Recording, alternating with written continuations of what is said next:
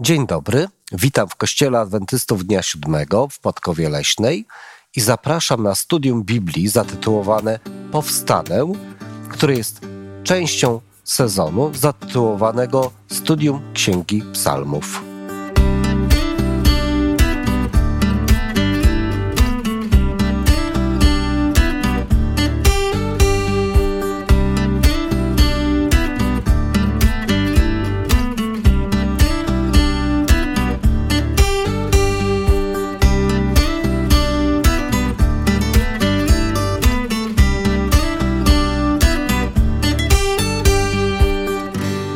Dzisiaj moimi towarzyszami w dyskusji są Janusz, Waldemar i Dawid. Ja mam na imię Remigiusz i właśnie będziemy studiowali dzisiaj kolejne psalmy. Będziemy odwoływać się do kolejnych tekstów psalmów, które będą mówiły dzisiaj o Bogu, który ma być Bogiem, który nas ratuje i wybawia. Zanim zaczniemy studium, zanim zaczniemy otwierać Pismo Święte, będziemy prosili Boga o Jego mądrość, o działanie Ducha Świętego, abyśmy mogli te słowa w dobry sposób rozumieć, w dobry spo- sposób przekazywać. Dobry nasz Boże, chcemy Ciebie zaprosić do naszych umysłów, do naszych serc i do naszego grona, abyśmy dobrze mogli zrozumieć te słowa, które będziemy czytać z Twojej Księgi Biblii. Chcemy, Panie, szczególnie dzisiaj Tobie dziękować za to, że jesteś naszym wybawicielem. Ty widzisz nasze problemy i troski i Ty jesteś gotowy nam pomagać. Dlatego prosimy Ciebie, pomagaj nam zawsze i w każdej sytuacji, kiedy tylko wołamy do Ciebie jako Twoje dzieci, bo potrzebujemy Twojej pomocy i Twojej bliskości. W imieniu Jezusa Chrystusa, Panie, racz wysłuchać naszą prośbę. Amen. Amen. Amen. Przed nami jest kolejny zestaw psalmów. Ja polecam wszystkim naszym słuchaczom, widzom, żeby przeczytali sobie później wszystkie psalmy, które dzisiaj będziemy czytali w całości, aby zapoznać się z kolejnymi psalmami, ponieważ psalmy są pięknymi modlitwami. Będziemy dzisiaj mówili o Bogu, który staje w obronie słabszych. A powiedzcie mi, czy doświadczyliście w życiu takiej sytuacji, gdy czuliście się potraktowani w niesprawiedliwy sposób? Jakie w was uczucia takie sytuacje wywoływały? No przede wszystkim to złość. Mhm. Bo kiedy czujemy się niewinni, yy, widzimy, że jest plot wielu wydarzeń, które wpłynęły na to, a nie moje zachowanie, nie moje stanowisko, no to złość. Bo kiedy jestem winien czemuś, no to wówczas oczywiście wstyd i lepiej się schować. Chociaż być może niektórzy myślą, jak obrócić kota ogonem i zwalić winę na kogoś innego. Niemniej jednak pierwsze wrażenie to jest złość, chęć zemsty, odwetu, udowodnienia, uh-huh. że to jest nieprawda, uh-huh. nawet wtedy, kiedy po części jest nasza wina. Uh-huh. Więc gniew jest takim pierwszym uczuciem. Czy jeszcze jakieś inne uczucia? Tak, złość, gniew to jest yy, najczęściej występuje w takim momencie, kiedy jestem na tyle silny, na tyle albo szybki w nogach, żeby zdążyć uciec, albo żeby oddać, ale jak czuję się całkiem bezradny, yy, kiedy przeciwnik jest jak góra, a ja jak mrówka, no to co mogę zrobić? To czuję takie rozgoryczenie po prostu, bezradność, bezsilność, no bo właściwie nic nie mogę.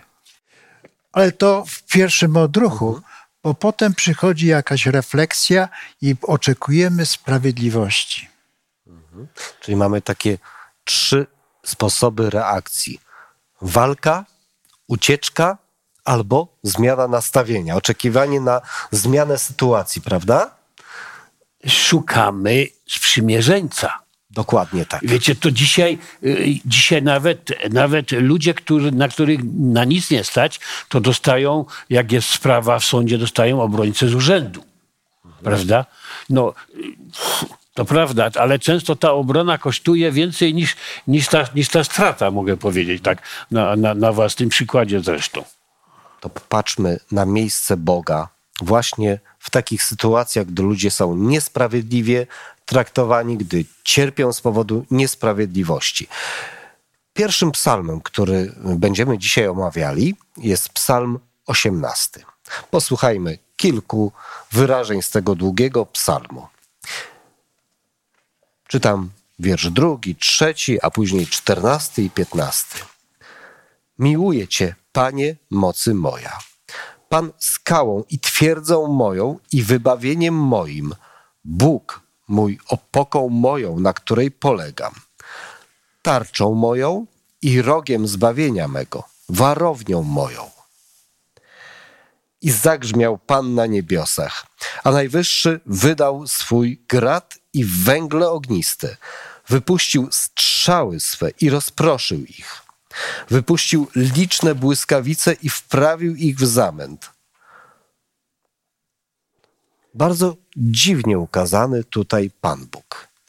Tyle militarnych odniesień. Gród, warownia, strzały. Inny z psalmów też mówi o tym, że Bóg jest właśnie jak wojownik. Dlaczego Bóg został ukazany w taki sposób w jednym z psalmów? Jeżeli chodzi o mnie, to sprawa jest bardzo oczywista. Jak myślę, dla większości adwentystów, może nie dla wszystkich chrześcijan, że toczymy walkę. Przecież Pan Jezus toczy nieustannie walkę z szatanem, przeciwnikiem. Bój trwa jeszcze zanim została stworzona ziemia. I Dawid, który jest także prorokiem, wie o tym. On rozumie, kim jest Mesjasz, który przyjdzie, to to jest Pan, który walczy. A ponieważ Dawid jest, nie, oprócz tego, że bardzo wrażliwą osobą, to jednak jako król, a przedtem jeszcze jako wojownik, dokładnie znający tę sytuację. I też potrafi ocenić, na ile jego osobiste zdolności i talent waleczny był jego zasługą, a ile Bożą zasługą. Popatrzmy, że w Piśmie Świętym mamy wiele dowodów na to, o których też Dawid wcześniej wiedział, że to Bóg walczył, a nie ludzie. Ludzie byli tylko jakąś taką przystawką do tego zwycięstwa, żeby mogli się cieszyć tym zwycięstwem, gdy Bóg zwyciężał. I tak naprawdę Dawid miał pełne przekonanie, że bez Bożej pomocy nie odniósłby tylu zwycięstw. Czyli jest to bliska symbolika, można powiedzieć, profesji Dawida, tak? Który też był wojownikiem. Tak. I tak wyobrażał sobie Boga. Drodzy, ale tutaj mam jedno pytanie, które nie tylko mi, ale też innym osobom może się nasuwać. Jak pogodzić taki obraz Boga, który jest wojownikiem, który walczy, z obrazem Boga, który jest miłością? To jest bardzo spójne z całym Pismem Świętym, co jest napisane o Bogu. Raz po raz jest napisane: nie walcz, ja będę walczył za ciebie. Nie, w jakiś sposób, nawet kiedy popadamy w jakieś problemy, nie jesteśmy w stanie przewidzieć ani co ta druga strona myśli, w jaki sposób się zachowa. Jesteśmy z góry na straconej pozycji. Potrzebujemy sprzymierzeńca, tak jak właśnie było powiedziane tutaj. Potrzebujemy sprzymierzeńca, który będzie silniejszy od nas, który będzie wiedział, jak walczyć, który będzie znał intencje i metody e, przeciwnika. Dlatego Pan Bóg mówi: ja jestem gotowy stanąć e, w, e, twoim, e, w twojej obronie. E, I to zarówno Stary, jak i Nowy Testament. W ten sam sposób, w ten sam sposób mówi. Dlatego właśnie Pan Bóg jest tutaj wyrażony w takich militarnych i wręcz czasem nawet drastyczny sposób wstawia się za swoimi. Musimy sobie też wyobrazić to, że to działo się w czasach, kiedy te militarne konfrontacje były takie codzienne właściwie, bo nigdy nie było wiadomo, komu tam się e, spodoba albo wpadnie na pomysł, żeby zebrać kilku chłopa z okolicy i napaść na sąsiada, prawda? Dzisiaj to raczej już się no, rzadziej zdarza, chyba że tam w jakichś okazjach takich specyficznych, ale na ogół e, są są od tego jakieś prawne rozwiązania i, i, i, i, i różne pomocy. Ale wtedy to było typowe, że ludzie, każdy człowiek zdrowy był wojownikiem. To ja. było powszechne, że każdy miał oręż, każdy był przygotowany do tego, żeby się bronić, a niektórzy... A, albo czasem nie więcej niż niektórzy, żeby atakować. Ja pozwolę sobie przeczytać wstęp do tego psalmu, czyli wiersz pierwszy. Psalm sługi pańskiego Dawida, który wypowiedział Panu słowa tej pieśni, gdy Pan wybawił, gdy go Pan wybawił z rąk wszystkich nieprzyjaciół jego i z ręki Saula. Więc jest to takie podsumowanie doświadczenia Boga w życiu Dawida. Boga, który stawał w obronie Dawida, który był słabszy, który był prześladowany niesłusznie, bo gdy przypomnimy sobie całą historię perypetii Dawida z Saulem, to widzimy niemalże bezbronnego czy niewinnego młodego człowieka, który jest prześladowany przez zazdrosnego króla, który wręcz ma jakieś... A, emocjonalne problemy na jego tle. Ale jak dzisiaj Bóg staje w obronie właśnie ludzi wykluczonych, prześladowanych, niesprawiedliwie traktowanych? E, musielibyśmy sobie zdefiniować, kto to jest osoba wykluczona, niesprawiedliwie potraktowana, marginalizowana. Um, taką osobą może stać się każdy. Są sytuacje, kiedy e, to nie musi być osoba biedna, to nie musi być osoba bez środków do życia. To może być każdy. Bo może się znaleźć w takim miejscu, w zakładzie pracy, na ulicy, w rodzinie. W każdym momencie może coś takiego, coś takiego się stać. I dobrze wiedzieć, że metoda, jaką Pan Bóg walczy, jaką namawia nas do, jaki sposób walki dla nas ma, jest taki, w jaki walczył Dawid. Dawid robił tylko to, co Pan Bóg co Pan Bóg kazał mu robić, tak? A kiedy Pan Bóg kazał mu czekać i patrzeć na wybawienie, które mu da, Dawid robił to. Kiedy Pan Bóg kazał mu przeciwstawić się swojemu oponentowi, Dawid robił i tak. Czyli poznaliśmy obraz Boga jako wojownika, który staje w obronie uciskanych, prześladowanych, potraktowanych niesprawiedliwie. Teraz przejdźmy do kolejnego z psalmów. Zapraszam do psalmu sto czterdziestego szóstego, a w nim znajdują się następujące słowa opisujące działanie Boga. Błogosławiony ten, którego pomocą jest Bóg Jakuba, którego nadzieja jest w Panu Bogu jego. On uczynił niebo i ziemię, morze i wszystko, co w nich jest, dochowuje wierności na wieki. Wymierza sprawiedliwość skrzywdzonym, daje chleb głodnym, Pan oswobadza wię- więźniów, Pan otwiera oczy ślepych, Pan podnosi zgnębionych, Pan kocha sprawiedliwych, Pan strzeże przychodniów, sierotę i wdowę wspomaga, lecz drogę bezbożnego zatraca. No, pierwsze pytanie, które mi się pojawia, to yy, czy z czymś wam się te słowa Psalmu sto czterdziestego szóstego kojarzą? Pierwsze wasze skojarzenie. Moje wrażenie jest takie, że to się odnosi jakby do w przestrzeni bardzo szerokiej mhm. historycznie. Do, psalmista mówi tutaj z jednej strony i o sobie, i o swoim ludzie, i o przyszłym narodzie, ale przede wszystkim mówi o Bogu, który tutaj narzuca mi się samo, że jest Panem Jezusem. Bo o, na dokładnie. Przykład kto dawał chleb głodnym? Tak. Bezpośrednio. Mhm. Prawda? Więc bardzo profetyczny z jednej strony w tym czasie, mhm. z drugiej strony pokazuje Boga w wielu różnych możliwościach. Czyli, że Bóg może nam pomagać w różnych sytuacjach, w różnoraki sposób, i pytanie tylko, czy potrafimy to zrozumieć i odczuć. Myślę, że wtedy, kiedy mamy odpowiednie więzi, to to rozumiemy i wiemy. Dokładnie.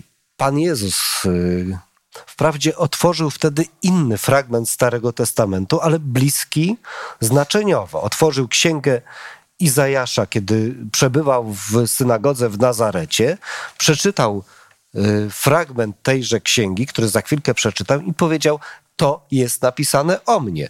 A ten fragment Księgi Izajasza brzmiał tak. Duch Pański nade mną, przeto namaścił mnie, abym zwiastował ubogim dobrą nowinę, abym ogłosił jeńcom wyzwolenie, ślepym przejrzenie, uciśnionych wypuścił na wolność.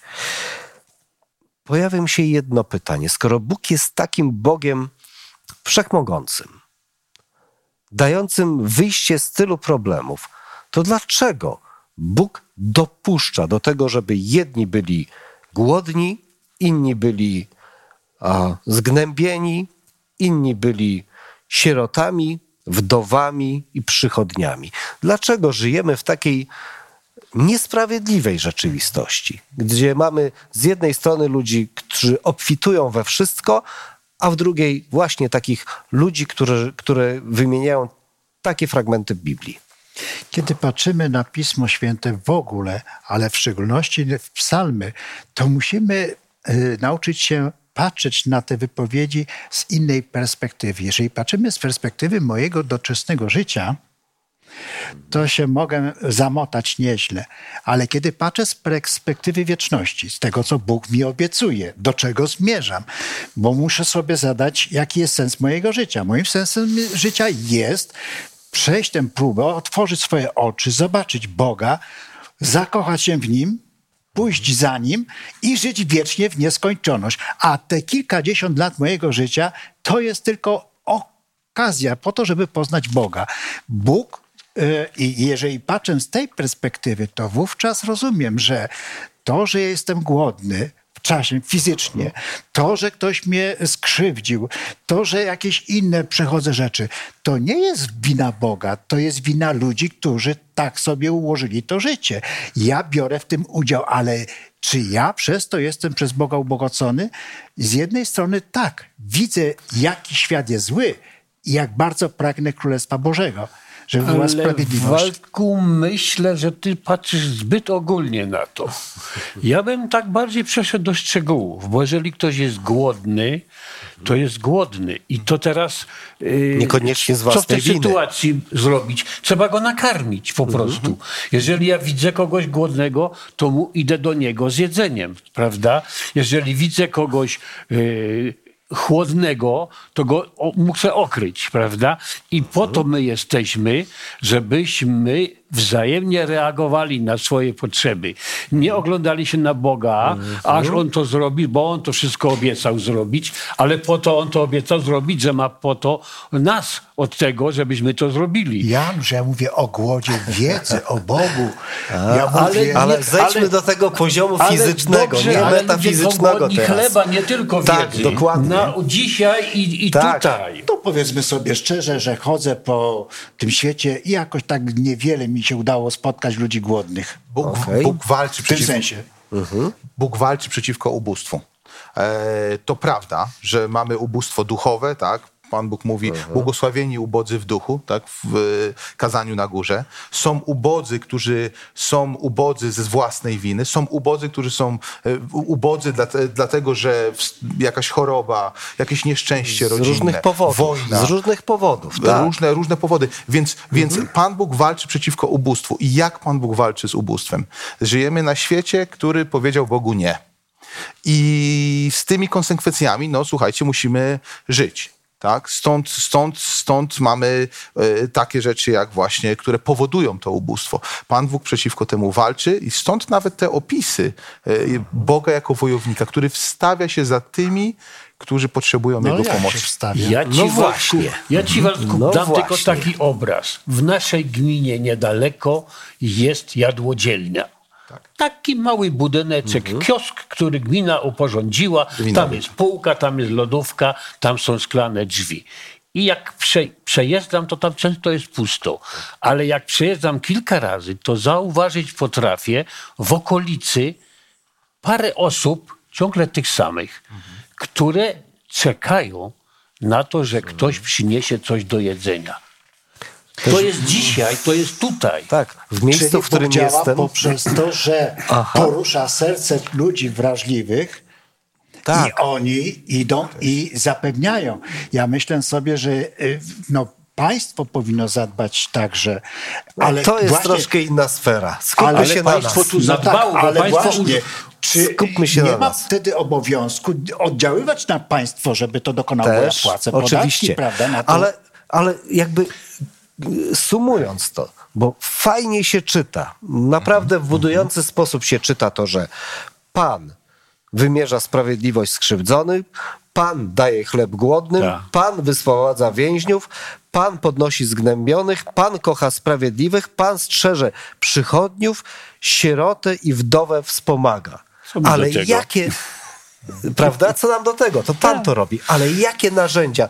Wyakcentujmy to sobie jeszcze raz. Jakie narzędzia do tego zabezpieczenia potrzeb ludzi znajdujących się w trudnych sytuacjach właśnie ma Bóg? Co jest Jego podstawowym narzędziem w działaniu na rzecz tych ludzi? Jego dzieci, Jego słudzy. My jesteśmy. Tak, my jesteśmy i dlatego Bóg właśnie nas używa. Ale są tacy, co mówią, ja nic od ciebie nie chcę, Bóg niech da cud A, i zrobi da mi. No, możemy tutaj rozmawiać o różnych skrajnościach. Ludzi, którzy liczą tylko na Boga, mówiąc o takich ludziach potrzebujących. Zazwyczaj na potrze- najbardziej potrzebujący są ci, którzy nie zgłaszają takich potrzeb, że czegoś potrzebują. I to jest też mądrość, tak. żeby ich zachęcić do korzystania z pomocy. Ale to jest szerszy temat. Bóg jest wojownikiem, który staje w obronie słabszych i Bóg wykorzystuje nas do zabezpieczania deficytów ludzi, którzy mają różne potrzeby. Ale mamy też drugą stronę medalu. Żyjemy w świecie, w którym a, różny, różnie jest z poziomem sprawiedliwości. Czasami jest jej deficyt. I Biblia też mówi o ludziach, którzy odpowiadają za tę sprawiedliwość i temu poświęcony jest Psalm osiemdziesiąty drugi. A w tym psalmie Pan Bóg mówi o ludziach, którzy, których ustanowił sędziami. Ludźmi, którzy mają rozstrzygać o sprawiedliwości i stać na straży sprawiedliwych decyzji, szczególnie wobec ludzi, którzy są a w słabszej pozycji. I w tymże psalmie są następujące słowa. Jak długo sądzić będziecie niesprawiedliwie i stawać po stronie bezbożnych? Bierzcie w obronę biedaka i sierotę. Ubogiemu i potrzebującemu wymierzajcie sprawiedliwość. Ratujcie biedaka i nędzarza. Wyrwijcie go z ręki bezbożnych. I Bóg dalej tak z przykrością konstatuje. Lecz oni, czyli ci sędziowie, nic nie wiedzą, nic nie pojmują, w ciemności postępują, chwieją się wszystkie posady ziemi. Rzekłem, wyście bogami i wy wszyscy jesteście synami Najwyższego. Jaka odpowiedzialność leży na ludziach, którzy decydują na różnych poziomach o ludzkim losie. I jako sędziowie sensu stricte, ale też jako inne osoby decyzyjne o ludzkim losie. Ludzie ustanawiają sobie prawa mhm. i później według tych praw czynią tak zwaną sprawiedliwość. Mhm. E, a słyszałem, że prawo jest dla przestępców. Jest w tym trochę prawdy. Kiedy czytamy psalmy, dowiadujemy się, że najpierw Bóg jest sprawiedliwy, a potem kieruje się prawem. Najważniejsza jest sprawiedliwość i w duchu sprawiedliwości dopiero powinno być rozumiane prawo. Tak ja rozumiem tutaj z tych psalmów, że to w ten sposób. Bóg jest wrażliwy. Bo wiecie, niuansów jest bardzo dużo. Mówi się, że twarde prawo jest, ale jest prawem i musi być żelazną konsekwencją wy, wy, To nie o to chodzi. Czynienie sprawiedliwości niekoniecznie zawsze musi być zgodne z prawem, które szczególnie ludzie ustanowili. A jeżeli rozpatrujemy spra- prawo Boże, to ono w dziesięciu słowach, w dziesięciu przykazaniach określa wszystko, co można pod prawem znaleźć, ale też pod sprawiedliwością. A więc najpierw pojęcie tego, co to znaczy być sprawiedliwym, potem jak stosować prawo i y, Teraz, kiedy my mamy sędziów i żyjemy w świecie, w którym jest jakieś prawo yy, i są sędziowie, od ich sumienia, od ich serca, od ich znajomości być może Boga zależy też i wyrok, i kwalifikacja, jaki w tym ramach prawa. Ale też często zależy od tego, jakiego e, pokrzywdzony weźmie sobie adwokata i, i jak przedstawi sprawę. Okay, I to jest... Dlatego to ziemskie prawo jest tak niedoskonałe i nie zaspokaja prawda, nas. To prawda. Y, czyli najpierw sprawiedliwość, później prawo. Sprawiedliwość i prawo, prawda? Tak. Mówiąc, ale zobaczcie, Bóg sędziów nazywa tutaj bogami. Tak. Więc Bo... jaki obowiązek na takich ludzi nakłada pełnienie ich funkcji? W tym świetle tych słów. Bardzo ważne słowa. Każdy z nas jest sędzią brata swojego. Mhm. Każdy z nas. Mhm. Jeżeli idziemy w jakieś nowe miejsce, gdzie są ludzie potrzebujący i nie pomagamy, to może być, nie wiem, nawet w pracy tak jakaś mhm. pomoc udzielona współpracownikowi czy w jakikolwiek inny sposób. Oceniamy, osądzamy tego człowieka w sposób, on jest niegodny mojej pomocy. To jest człowiek niegodny mojej pomocy. To jest niegodny mojego, żebym na niego zwrócił uwagę, żebym mu w jakiś sposób, w jakiś sposób wyszedł naprzeciw. Osądzam tego człowieka, staję się sędzią i staję się niesprawiedliwym sędzią. Jest jeszcze inny aspekt. Ktoś mówi tak, a oni tak postępują, to ja też. Czyli moje postępowanie jest w pewnym sensie no, jakimś takim okazywaniem no, takiego autorytetu, według którego ktoś się kieruje. Czyli jestem w pewnym sędzią, w pewnym sensie sędzią, bo jak gdyby pokazuje pewien styl życia, który niekoniecznie jest dobrym wskaźnikiem, wskazaniem czy kierunkiem dla innych i w ten sposób jestem złym sędzią. Ale jeżeli jestem dobrym przykładem, ktoś powie, o, postępuj tak jak on, to wówczas jestem dobrym Świetnie. sędzią. Myślę, że tutaj też ważne jest, żeby gdy stajemy w pozycji, gdy mamy kogoś ocenić, osądzić, zadać sobie w świetle tego psalmu, słów tego psalmu pytanie, a jak postąpiłby, jak by ocenił, jakie kryteria oceny na moim miejscu podjąłby Pan Bóg, gdy, gdyby on miałby się bezpośrednio podejmować sądu. Tak rozumiem te słowa. Jesteśmy bogami. Jesteśmy jakby w miejsce Boga. Mamy pewne rzeczy wykonywać w takim duchu, w jakim zrobiłby to sam Pan Bóg. A w jaki sposób my Bóg możemy... Przebacza, my mamy przebaczać. Bóg się mhm. lituje, my się tak mamy jest. litować. Bóg już... kocha, my mamy okay. kochać. To już są takie szczegółowe, oczywiście. I jeszcze wrócę do tego czwartego wiersza tego psalmu. Ratujcie biedaka i nędzarza. Wyrwijcie go z ręki bezbożnych. W jaki sposób możemy wypełnić takie wezwanie Pana Boga? Wszystko, każde wyrywanie kogoś z niedoli, mhm. to jest dzielenie się czymś. To może być dzielenie się wiedzą, mhm. to może być dzielenie się chlebem w sposób dosłowny, dzielenie się środkami finansowymi, dzielenie się nawet dobrym słowem. Tak? Bo czasem ludzie, mhm. dzisiaj ludzie cierpią i są ubodzy na, w sferze m, takiej emocjonalnej na przykład, tak? Więc, więc, y, więc to wezwanie jest, aby to wezwanie tutaj jest, aby się dzielić, aby się dzielić tym, co Bóg nam dał. Myślę, że też czasem po prostu emocjonalnie, mentalnie stawać w obronie takich ludzi, o których widzimy, że są pokrzywdzeni, nie być obojętnymi. Bo czasami tym Mhm. Czasami tym a, nędzarzem, biedakiem są ludzie, którzy padają na przykład ofiarami różnego rodzaju wymiarów przemocy. I nie możemy być obojętni, dlatego że nas to nie dotyczy. Na tym polega to wyrywanie z rąk zła tych nędzarzy, biedaków, którzy są gnębieni, uciskani.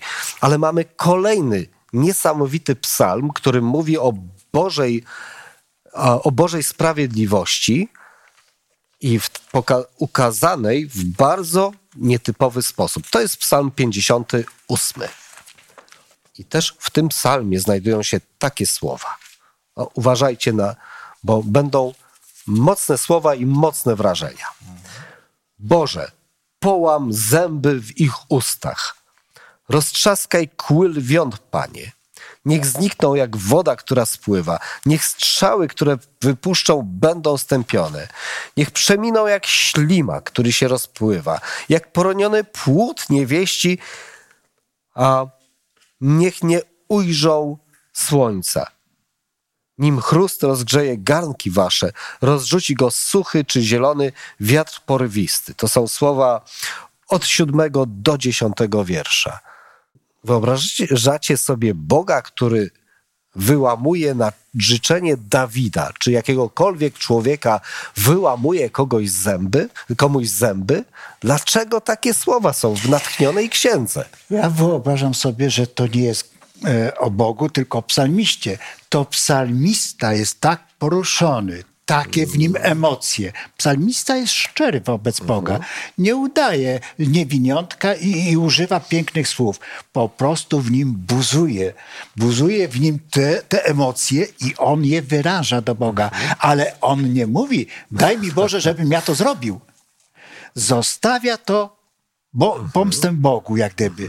On wyraża emocjonalnie tylko to, co on by zrobił, ale pozostawia to Bogu. I to we wszystkich psalmach chyba jest tak, że psalmista wyraża swoje emocje, oczekiwania nawet być może, a nawet przekleństwa, tyle tylko, że zostawia to Bogu. Niech to Bóg zrobi. Ale Dawid nie tylko zostawiał Bogu, bo robił to i sam osobiście.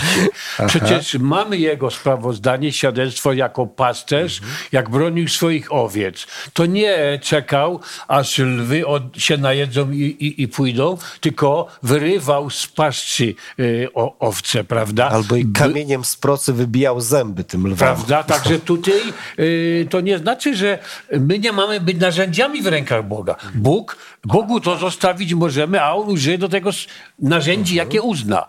I być może mnie uzna jako swoje narzędzie w jakiejś, w jakiejś sprawie, w jakiejś pomocy. No, popatrzmy na przykład y, sytuację dziś nam dano. Taki Hamas uważa, że oni mają, są narzędziem Bożym i mają zniszczyć Izraela. Ach, to jest inny problem, tak? Przypisanie sobie autorytetu występowania w imieniu Boga i w wymierzaniu w imieniu Boga sprawiedliwości. Dlatego też inne tak. słowa psalmu, psalmu dziewiątego, wiersza dziewiątego mówią tak, że Bóg sądzić będzie świat sprawiedliwie, że bezstronnie będzie osądzać ludzi. Pan stanie się schronieniem uciśnionemu, schronieniem w czasie niedoli.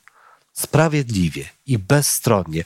To, skoro to już jest Boża domena, to porozmawiajmy o tym, a jak my powinniśmy się zachowywać wobec takich sytuacji, niesprawiedliwości wobec nas, złych zachowań wobec nas.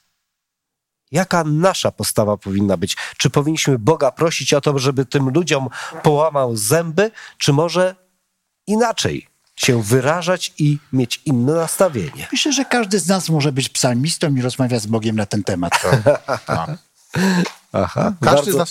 bardzo ciekawa. No, wiecie, to tak, jak, to tak jak żona Abrahama Lincolna. Abraham Lincoln czasem napisał taki ostry list do kogoś. To taki, wiecie, ostro. Tak.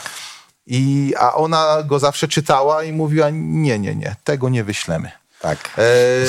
E, więc, więc, więc Dawid również twardo mówi, ale mówi o tym, że e, ale co było, jak ktoś do Dawida przychodził o pomoc? Jak ktoś się do niego zwracał o ratunek? Dawid zawsze był chętny ratować. Dawid mhm. zawsze był chętny e, pomagać. E, są ludzie, którzy mają taki cięty język.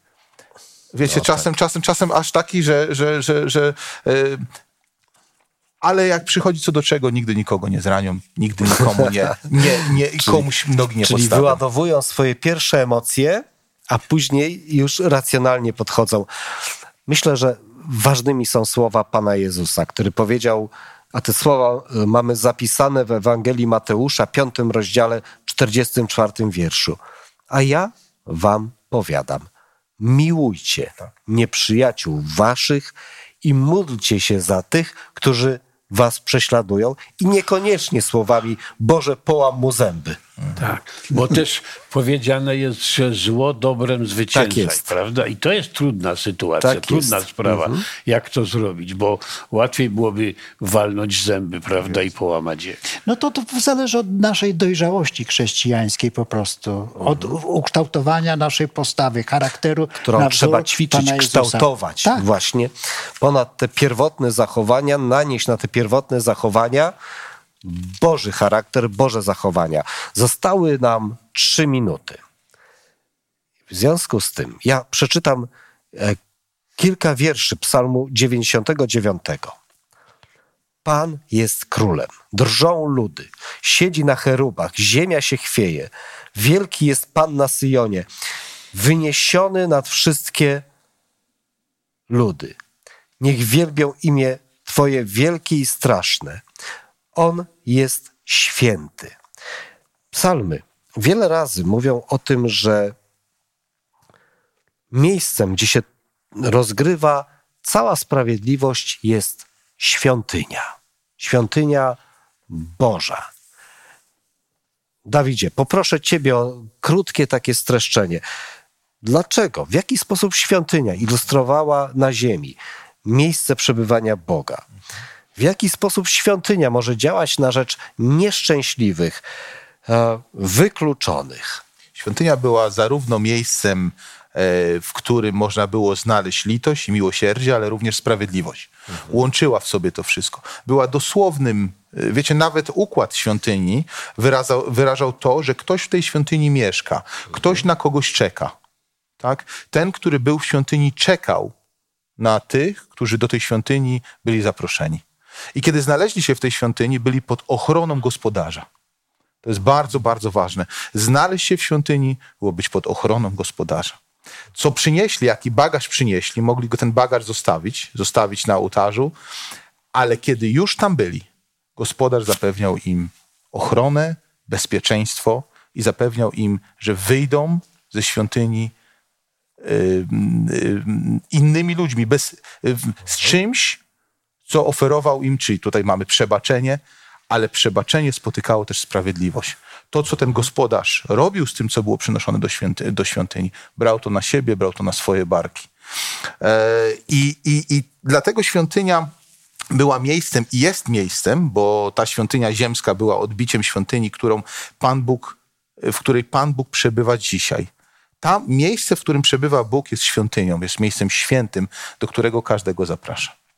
Dziękuję bardzo. Drodzy, proszę bardzo. Ja tutaj jeszcze bym chciał do tego coś dodać. Nie wiem, komu i z czym się kojarzy świątynia. Dla mnie świątynia to nie jest miejsce, chociaż w ostatecznych czasach myślę, że takim będzie, gdzie się odbywa sąd, ale to jest miejsce, gdzie jak się weszło, to pierwsze, na co się natknął człowiek, to ołtarz. I na nim były składane ofiary niewinnego baranka. I to miejsce, dla mnie świątynia jest miejscem składania tych, tej ofiary, czyli jakby zapłaty za wszystkie moje grzechy, za wszystkie moje błędy, za wszystkie moje przewinienia. I jeżeli ja mam jako winny, bo prze, zawiniłem, stanąć przed sądem, to jestem spokojny, bo tu na tym ołtarzu ktoś za mnie zapłacił moją karę. Dziękuję w świątyni bardzo. Dowiadujemy się, jak możemy być zbawieni. Tak jest. To jest centrum informacji o zbawieniu, ale też centrum miłosierdzia i wsparcia Bożego. Drodzy, dzisiaj dowiedzieliśmy się o tym, że Bóg jest naszym schronieniem. Jest Bóg jest schronieniem dla tych, którzy doświadczają problemów. Jest wojownikiem, który walczy na rzecz uciśnionych i doświadczających niesprawiedliwości. Bóg broni słabych, ale też chce wykorzystać nas do tego, żebyśmy działali na rzecz osób wykluczonych społecznie, na rzecz słabych, na rzecz ludzi cierpiących. Jednocześnie też Pan Bóg wzywa do tego, żeby stosować sprawiedliwe sądy na każdym szczeblu relacji międzyludzkich, ponieważ On jest sprawiedliwym sędzią, który wszystko sprawiedliwie ocenia i zrobi to w najlepszy sposób na sądzie ostatecznym. W świetle tych słów, drodzy, mam dla was propozycję, abyście w następnym tygodniu, w najbliższym tygodniu znaleźli jedną osobę, która wymaga obrony, pomocy, ochrony i otoczyli ją taką opieką, jaka jest w zasięgu naszych możliwości. Dziękuję Wam za dzisiejsze studium, za obecność. Zapraszam na studium za tydzień, które będzie nosiło tytuł Łaska Twoja trwa na wieki, które będzie mówiło o tym, co Księga Psalmów mówi o cudownej Bożej łasce. Bądźcie z nami za tydzień, żeby dowiedzieć się na temat tej niesamowitej Bożej łaski, a dzisiejsze spotkanie zakończmy modlitwą. Boże Ojcze, Wszechmogący, Stworzycielu nieba i ziemi, wszystkiego, co wypełnia tę ziemię. Panie, chcemy wyrazić Tobie wdzięczność, że to Ty jesteś Królem, który ostatecznie panuje nad całym światem i wszechświatem, że Ty jesteś naszym sędzią i tym, który będzie kierował w przyszłości radością zbawionych, ale także zlikwiduje i zniszczy zło wszelkie na tej ziemi. W psalmach, które nam zostawiłeś, Panie, dowiadujemy się o tym, jak jesteś sprawiedliwy, jak jesteś miłosierny, ale także jak jesteś mocny i potężny, który może wyegzekwować te wszystkie obietnice i także y, sprawiedliwość, której wielu, tak wielu przez te tysiące lat oczekuje sprawiedliwości. Za wszystko to niech będzie Tobie chwała i wdzięczność przez naszego Zbawiciela, Pana Jezusa. Amen. Amen. Amen.